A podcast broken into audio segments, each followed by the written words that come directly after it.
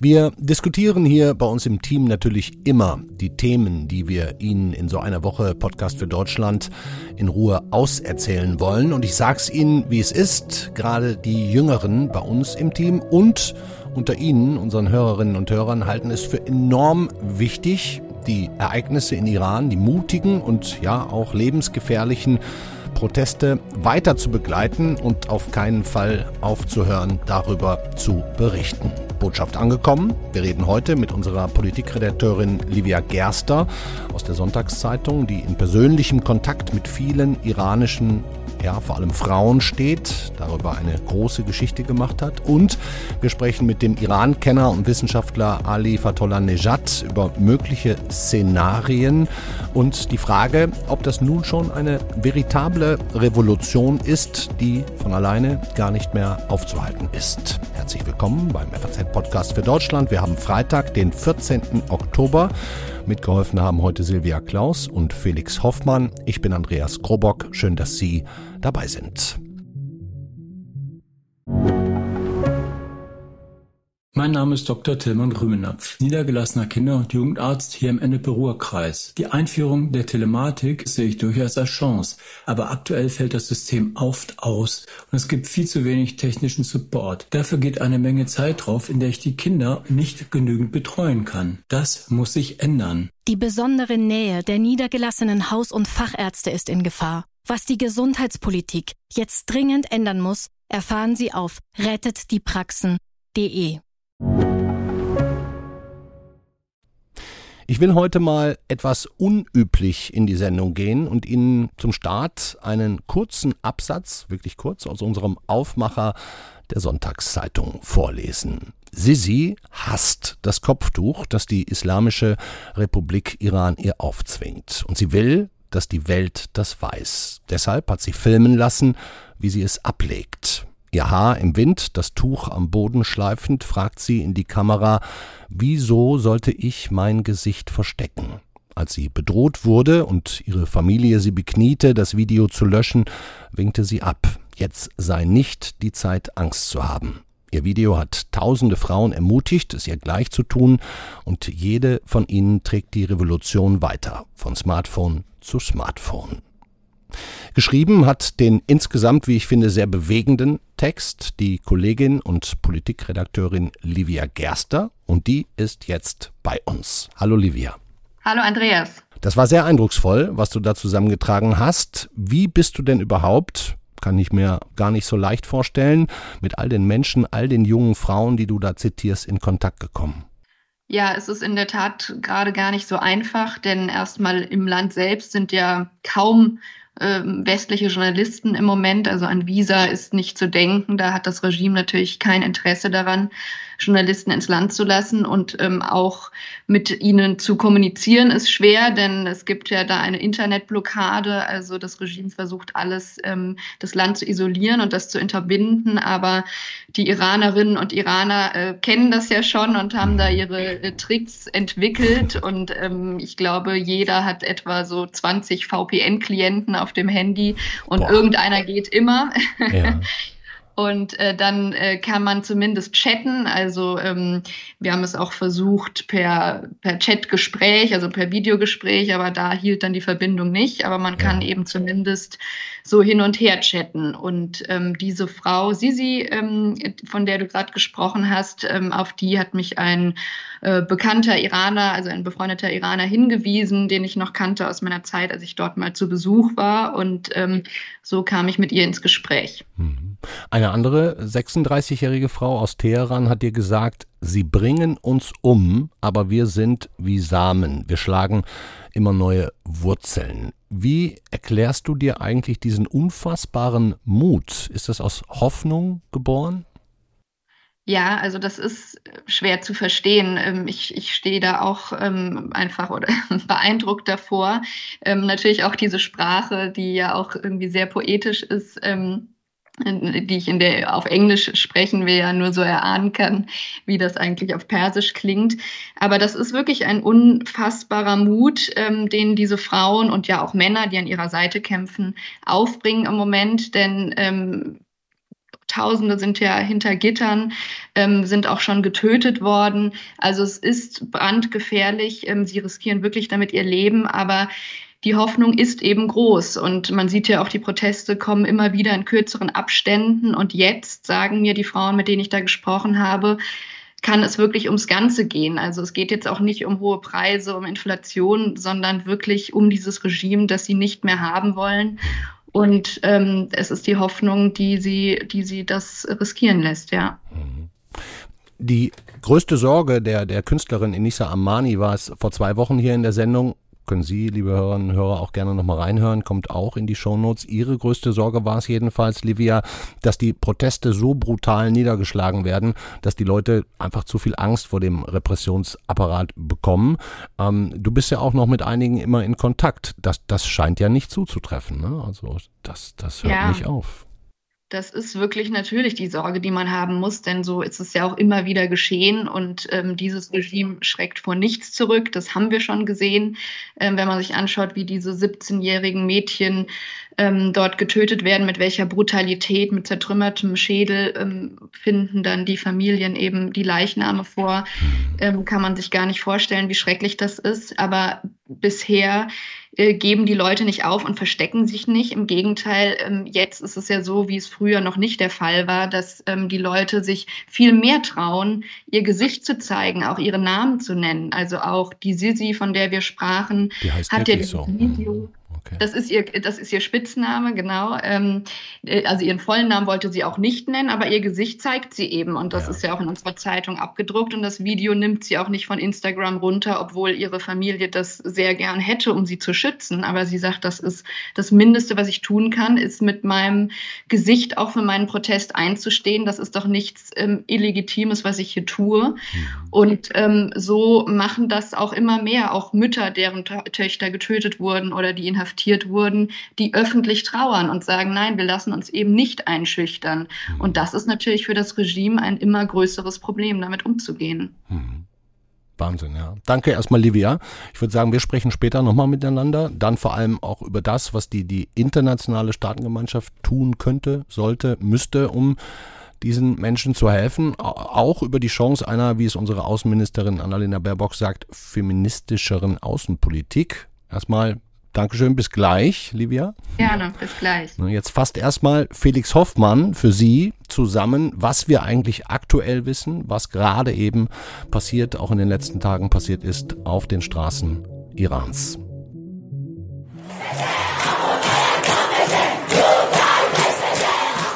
So klingt Mut. Die Proteste in Iran reißen auch gut einen Monat nach dem Tod der 22-jährigen Mahsajina Amini nicht ab.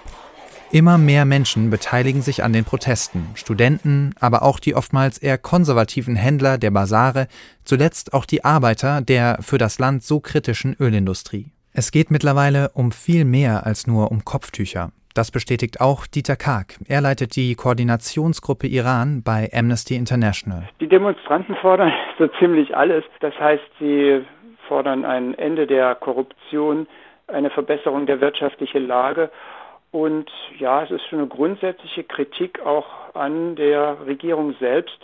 Man hört immer wieder die Rufe Tod der Diktatur oder Tod Khamenei. Es geht jetzt wirklich ins Grundsätzliche. Es geht nicht nur so darum, dass man bloß ja in bestimmten Punkten eine Verbesserung äh, der Situation haben möchte. Die Menschen kämpfen auch für lächelnde Gesichter, für den Sonnenaufgang nach einer langen dunklen Nacht, für Frauen, Leben, Freiheit. So singt es der 25-jährige Sherwin Hajipur in diesem Lied, Baraye, das er auf Instagram veröffentlichte.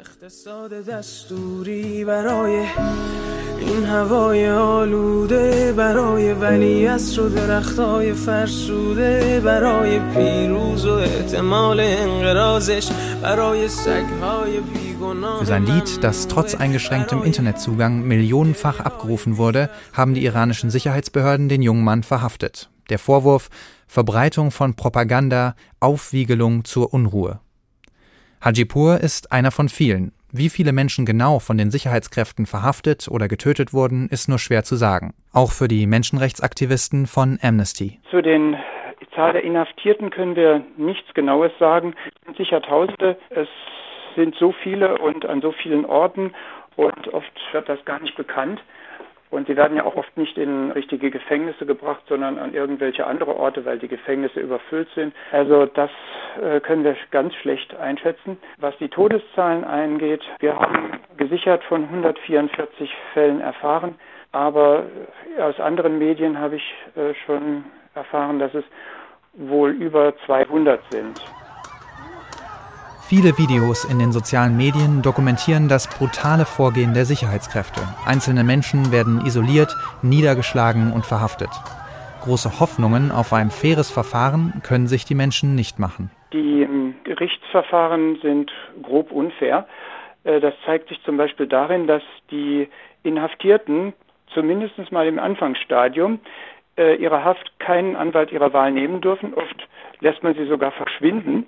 Erstmal, das heißt, sie bleiben Tage oder Wochen lang erstmal ohne Kontakt zur Außenwelt und danach werden auch Geständnisse also angebliche Geständnisse, die unter Folter oder Misshandlung zustande gekommen sind, vor Gericht anerkannt. Und selbst wenn dann die Gefangenen sagen, das habe ich nur unter Folter gestanden, werden die Aussagen trotzdem gegen sie verwendet.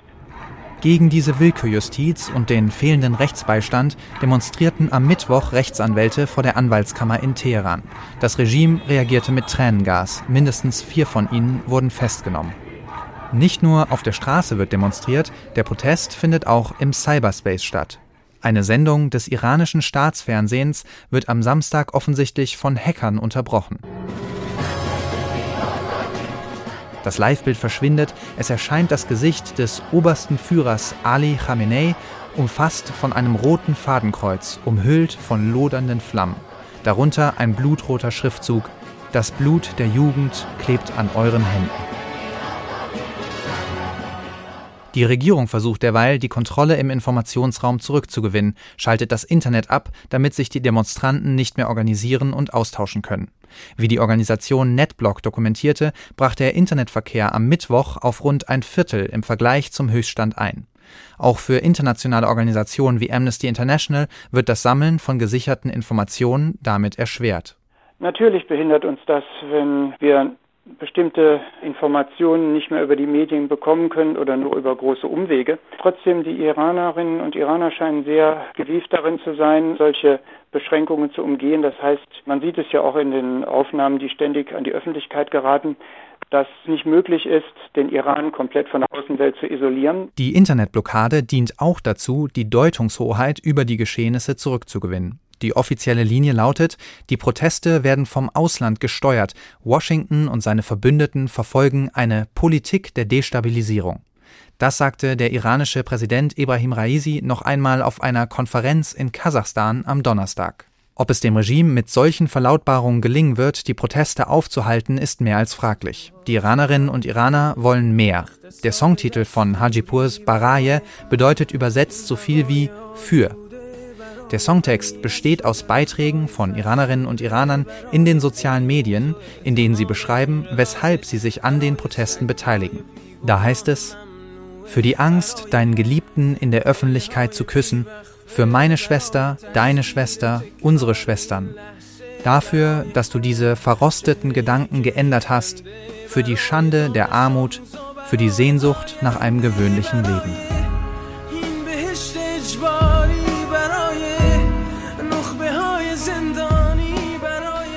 Dankeschön, Felix Hoffmann, für den eindrucksvollen Beitrag über die aktuelle Lage in Iran, über das, was wir zumindest wissen. Amnesty International schätzt, wir haben es gehört, dass Tausende inhaftiert sind und weiß, dass mindestens verifiziert 144 getötet wurden vom Repressionsapparat. Angeklagt ist auch der Musiker Sherwin Hajipur, den Sie hier im Hintergrund noch gehört haben, hören, genau wegen dieses Songs. Der Prozess gegen ihn soll bald beginnen. Ich frage mal direkt unseren nächsten Gast, noch ohne dass ich ihn vorstelle, Entschuldigung, ein bisschen unhöflich, wie wichtig, für wie wichtig er solche Lieder, solche Melodien des Protests hält. Äh, das Lied von äh, Sherwin äh, ist auf jeden Fall ähm, die Hymne dieses äh, veritablen revolutionären Aufstands. Und es ist, wenn man sich das genau anhört, äh, natürlich so umfassend äh, und das, äh, also dadurch leuchtet wirklich, woran die Iraner dürsten. Und mhm. die Iraner dürsten nach einem Leben in Freiheit und Würde, nach einem Leben, nach einem normalen Leben, das man auch hier genießt in Europa. Das sind also ja grundlegende Menschenbedürfnisse, die diese Menschen haben.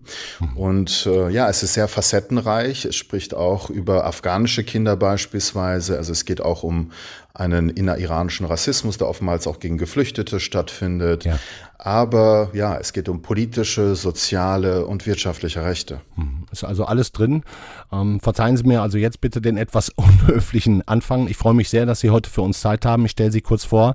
Ali Fatollah Nejad. Sie sind Politikwissenschaftler in Berlin, haben iranische Wurzeln, beschäftigen sich schon sehr lange, sehr intensiv mit der Islamischen Republik, mit den politischen Gegebenheiten. Ähm, Herr Fatollah Nejad, würden Sie so weit gehen und die aktuelle Situation schon als Revolution bezeichnen? Ich denke schon. Ich glaube, dass wir nunmehr viele Komponenten haben, die darauf hinzielen. Ich spreche ohnehin seit einer halben Dekade über den Anfang eines revolutionären Prozesses in Iran. Ja. Äh, wieso tue ich das? Weil nämlich die landesweiten Proteste, die wir in den letzten Jahren gehabt haben, von der Unterschicht getrieben wurden. Und äh, bis dato war immer die konventionelle Ansicht, dass die Unterschichten die soziale Basis des Regimes darstellen. Aber ja. wir haben gesehen, dass auch dort der Zorn sehr sehr groß ist. Diesmal haben wir es mit einer neuen Qualität zu tun. Wir sehen die Involvierung sowohl der Unter- als auch der Mittelschichten. Es ist ein ethnienübergreifender Aufstand. Es ist, ähm, sind, äh, es ist, es sind viele gesellschaftliche Gruppierungen involviert und die Menschen in Iran skandieren genau das, was die Menschen in äh, der arabischen Welt äh, zum arabischen Frühling skandiert haben, ja. dass die Mensch, dass das Volk die Systemfrage stellt. Mhm. Wir haben zu Beginn von Livia Gerster gehört, dass viele junge Mädchen, vor allem auch in den sozialen Medien, wenn das Internet mal funktioniert oder auch Umwege gefunden wurden, ähm, sich das Internet funktionieren zu machen, dass das immer mehr und mehr werden. Auf der anderen Seite haben wir diesen Staat, der, so hart muss man das sagen, seine eigenen Kinder tötet aus Repressionen. Die hören aber trotzdem nicht auf. Ist das aus Ihrer Sicht der Revolutionsforschung genug, dass aus dem Funken eine Flamme oder sogar ein Feuer werden kann? Also revolutionäre Prozesse, wie ich das nenne, die sind ja schwer vorhersehbar. Ähm, ich habe vor fünf Jahren über einen langfristigen Revolution, also den Anfang eines langfristigen revolutionären Prozesses gesprochen. Nunmehr haben wir viele Komponenten, äh, wie ich zuvor skizziert habe, äh, die äh, in solch eine Richtung, die eine wirklich eine revolutionäre Bewegung unterfüttern. Ja. Nicht zuletzt natürlich auch die Involvierung Teile der Arbeiterklasse in strategisch wichtigen Sektoren der iranischen deutschen äh, Wirtschaft, äh, zuletzt in den letzten Tagen.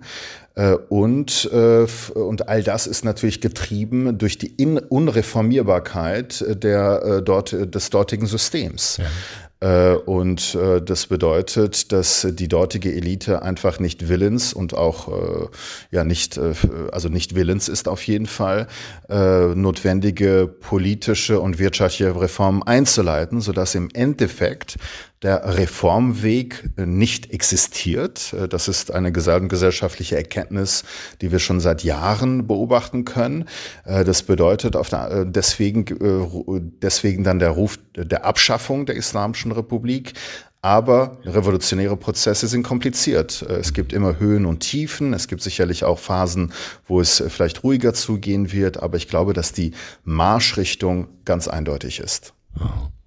Be bevor wir über verschiedene Szenarien sprechen, muss ich Ihnen jetzt dann, nachdem was Sie gesagt haben, doch nochmal die Frage stellen, ob Sie überhaupt eine friedliche Lösung, eine innenpolitische Lösung, vielleicht eine Machtübergabe, eine Nachfolgeregelung äh, gefunden werden kann, die das Ganze, ja, bremst. Also gibt es da überhaupt noch eine unblutige Lösung? Also ich glaube, zwei Sachen muss man hier sehen. Das erste ist, dass trotz der äh, fast grenzenlosen Brutalität des Regimes die Proteste in Iran erstaunlich friedlich laufen. Also das ist ja schon sehr erstaunlich und das sollten wir auf jeden Fall berücksichtigen. Das war auch ein Prozess in den letzten Jahren. Äh, Iran ist einer der, ja, einer der massivsten Diktaturen der Welt, äh, das sehr, sehr stark auf Repression setzt. Äh, ich glaube, das ist auf jeden Fall zu berücksichtigen. Das Zweite ist, äh, ich glaube, es ist auch eine Verantwortung von äußeren Großmächten, äh, nicht zuletzt den westlichen, dass sie diesen revolutionären Prozess positiv begleiten durch ihre Politik, die dann eher der Zivilgesellschaft nützt als dem Regime. Äh, und äh, dafür auch die notwendigen wirtschaftlichen und politischen Hebel einzusetzen weiß. Mhm. Und da muss man durchaus äh, über eine umfassendere Iran-Politik reden, die mit kreativeren Ansätzen auch diesen Prozess positiv begleiten kann. Ich würde gerne einmal noch mit Ihnen auf die sogenannte Revolutionsgarde äh, kommen. Mein Kollege Rainer Herrmann schreibt schon, der Begriff sei falsch, weil viel zu verharmlosend. Mit, bei dieser Revolutionsgarde handelt es sich um eine der weltweit größten Streitkräfte, schwer bewaffnet, Millionen Freiwillige, Kontrolle des Geheimdienstes, der Medien. Ähm, gibt es denn an denen einen Weg vorbei, weil das sind die Wächter des islamischen Staates. Äh, absolut richtig. Es gibt eine Omnipotenz der Revolutionsgarden, die in all den Bereichen, die Hermann richtig aufgezählt hat, zu beobachten sind. Allerdings sehen wir auch potenzielle Konfliktlinien. Und eine Konfliktlinie ist sozioökonomischer Natur. Und es hängt damit, dass die Generäle der Revolutionsgarden, ich meine, die Revolutionsgarden, die haben ein ökonomisches, kontrollieren ein ökonomisches Imperium. Das bedeutet, es ist eine de facto Oligarchie, die auch innerhalb der Revolutionsgarden on the top zu beobachten ist. Ja. Und die unteren, also der Körper der Revolutionsgarden, die einfachen Soldaten, leiden an der immer tiefer werdenden sozioökonomischen Misere, genauso wie andere Teile der Bevölkerung, ja. Äh, und sehen diese Diskrepanz. Und die Frage ist, bis wann sie dieses Spiel dann mitmachen, inwieweit wirklich alle dort so ideologisiert sind, dass sie quasi für die Interessen der Herrschenden, der Oligarchen äh, weiterhin töten wollen. Hm. Und halten Sie das für möglich, dass sich da die Stimmung dreht? Haben Sie da erste Erkenntnisse, dass das an bestimmten Stellen schon passiert? Also wir beobachten schon äh, einige vorsichtige Zeichen äh, von äh, Brüchen innerhalb des Repressionsapparats aufgrund erstens dieser sozioökonomischen Diskrepanz, aber auch aufgrund des Politischen. Ich glaube, dass äh, viele sicher, also das, da gibt es natürlich auch Unterschiede. Der Revolutionsgarden sind sicherlich ideologisierter als beispielsweise die reguläre Armee. Wir haben ja zwei Armeen in Iran. Ja. Äh, da bei der regulären Armee gibt es mehr Hoffnung, dass diese sich äh, vielleicht dem Volk anschließen. Mhm. Und dabei spielt auch die politische Komponente auch eine Rolle, ob es denn, wie sie auch ihren Auftrag verstehen, ob sie weiterhin ohne Gewissensbisse auf die Menschen schießen. Also da kann man auch äh, Brüche noch erwarten. Was ist für Sie das wahrscheinlichste Szenario für die nächsten Wochen? Das ist natürlich immer schwer vorherzusehen. Klar, äh, aber die Leute hören nicht auf, das können wir festhalten, ne? Genau, genau, das können wir auf jeden Fall festhalten. Die Sache läuft viel länger, als viele Beobachter gedacht haben. Ja. Das ist auf jeden Fall der längste äh, ja, Aufstand, äh, den wir schon in einer 40-jährigen Geschichte gesehen haben, die schon sehr viele Aufstände hatte. Der ist es jetzt äh, schon. Aber ne? diesmal, ja. mhm. Genau, das ist es auf jeden Fall jetzt schon und die Leute reden äh, über Revolution, also das äh, setzt sich auch immer stärker durch äh, in der Interpretation äh, dieser äh, Geschehnisse und es könnte natürlich durchaus sein, äh, dass früher oder später der Repressionsapparat äh, diesen Aufstand niederschlagen kann, aber es ist wiederum wieder nur eine Frage der Zeit, äh, bis die nächste Eruption kommt. Mhm. Ähm, und ähm, ja, also äh, das, äh, ich denke nicht, dass sich, dass sich die Sa äh, Sache beruhigen wird. Äh, ich glaube nicht, dass die äh, Uhr zurückgedreht werden kann. Äh, wir haben es wirklich mit einer neuen Situation zu tun, die verschiedene Implikationen hat. Hm. Das ist ein gut, gutes Schlusswort, Herr Fatullah Nejad. Ähm, vor zwei Wochen, als ich mit Enisa Armani gesprochen hatte, sagte sie auch, ihre große Hoffnung ist, dass aus den vielen Funken, die da sind, äh, ähm, eine Flamme werden. Vielleicht kann man das immerhin schon mal inzwischen festhalten. Das sicherlich. Also dieser, diese Flamme gibt es auf jeden Fall. Und ich glaube, wir müssen auch in Europa verstehen, dass eine positive Transformation der Irans nur positiv sein, für, äh, sein kann für die gesamte Region. Äh, Iran ist der wichtigste destabilisierende Faktor. Ja. Und ich glaube, das liegt in, in unserem ureigensten deutschen und äh, europäischen Interesse, diesen revolutionären Prozess so positiv wie möglich zu begleiten. Dankeschön, Ali Fatollah Nejad. Vielen Dank für das Gespräch. Gerne. Ali Fatollah Nejad hat es deutlich gesagt. Er erhofft sich mehr Einwirken, mehr Unterstützung für diese Protestbewegung durch die internationale Staatengemeinschaft. Für dieses Thema holen wir uns jetzt auch nochmal Livia Gerster zurück, unsere Politikredakteurin. Livia, bist du wieder da? Noch da? Ich bin wieder da, ja. Sehr gut. Dann lass uns doch vielleicht mal mit der deutschen Außenministerin anfangen. Ist das jetzt Annalena Baerbocks Bewährungsprobe für die von ihr ja mehrfach ausgerufene feministischere Außenpolitik? Naja, das ist schon ähm, der Ernstfall, könnte man sagen. Also an dieser Stelle wartet man eigentlich darauf, dass das Versprechen eingelöst wird oder auch überhaupt dieses Wort mal sich mit Bedeutung füllt. Denn ähm, wann bräuchte man feministische Außenpolitik, wenn nicht jetzt?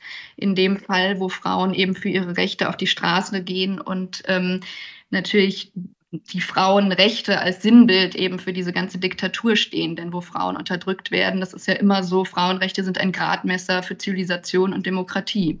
Ja, absolut. Da ist es natürlich schon so, dass von Baerbock da erstmal wenig zu hören war. Also ähm, das ist einfach so, man hatte das Gefühl, Deutschland ist irgendwie voll und ganz beschäftigt mit Putin und dem Krieg. Ja, ja. Ähm, und für Iran war da wenig Platz. Hinzu kommt, dass ähm, die Bundesregierung ja auch immer noch ähm, oder wieder viel mehr, nachdem Donald Trump das aufgekündigt hatte, an dem Atomabkommen mit Iran ja. verhandelt und man so ein bisschen das Gefühl hatte, passt da schlecht rein. Mhm.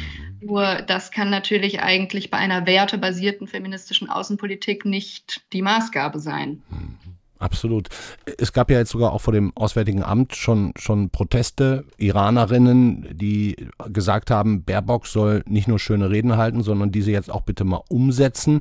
Ähm, du sagst gerade schon, das Atomabkommen könnte dem möglicherweise im Wege stehen. Glaubst du, dass Baerbock mit dem, was sie eigentlich gerne möchte, vor zu viele verschlossene Türen oder gar Wände noch rennt gerade?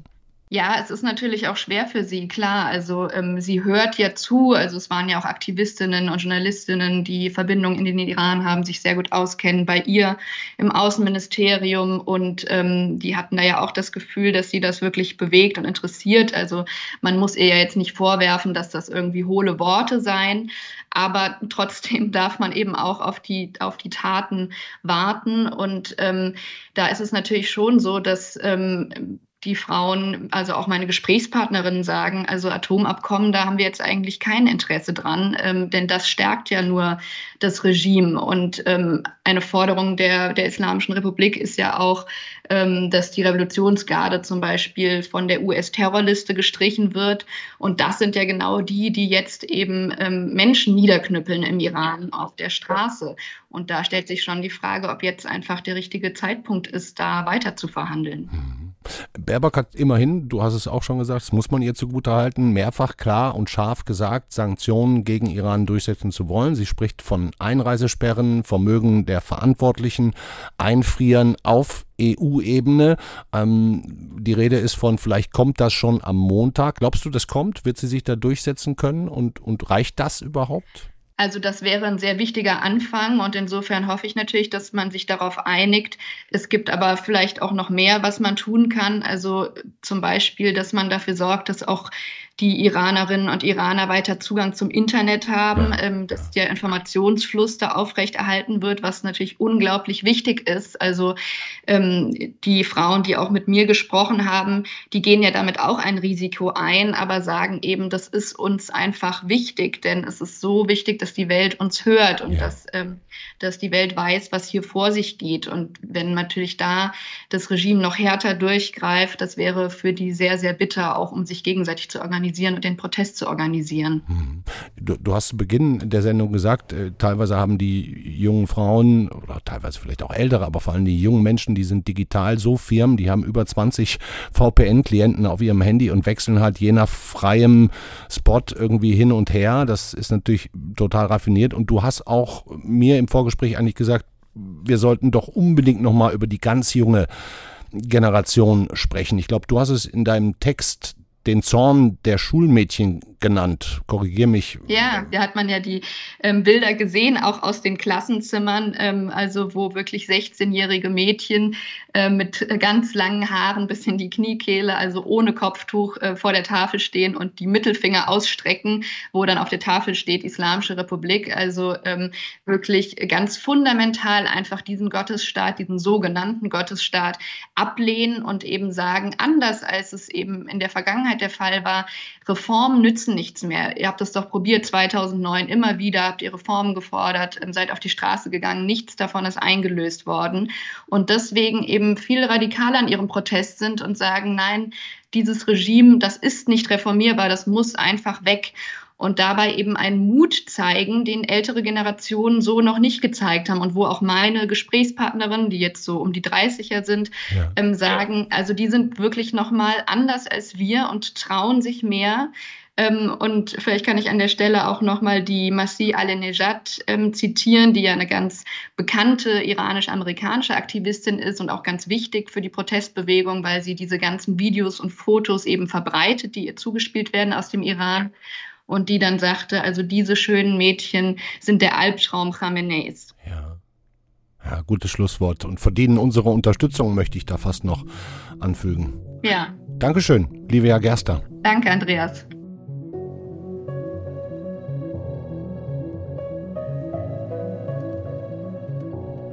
Das war der FAZ-Podcast für Deutschland heute, an diesem Freitag, den 14. Oktober. Ich habe Ihnen einige Links in die Shownotes gehängt, wie versprochen.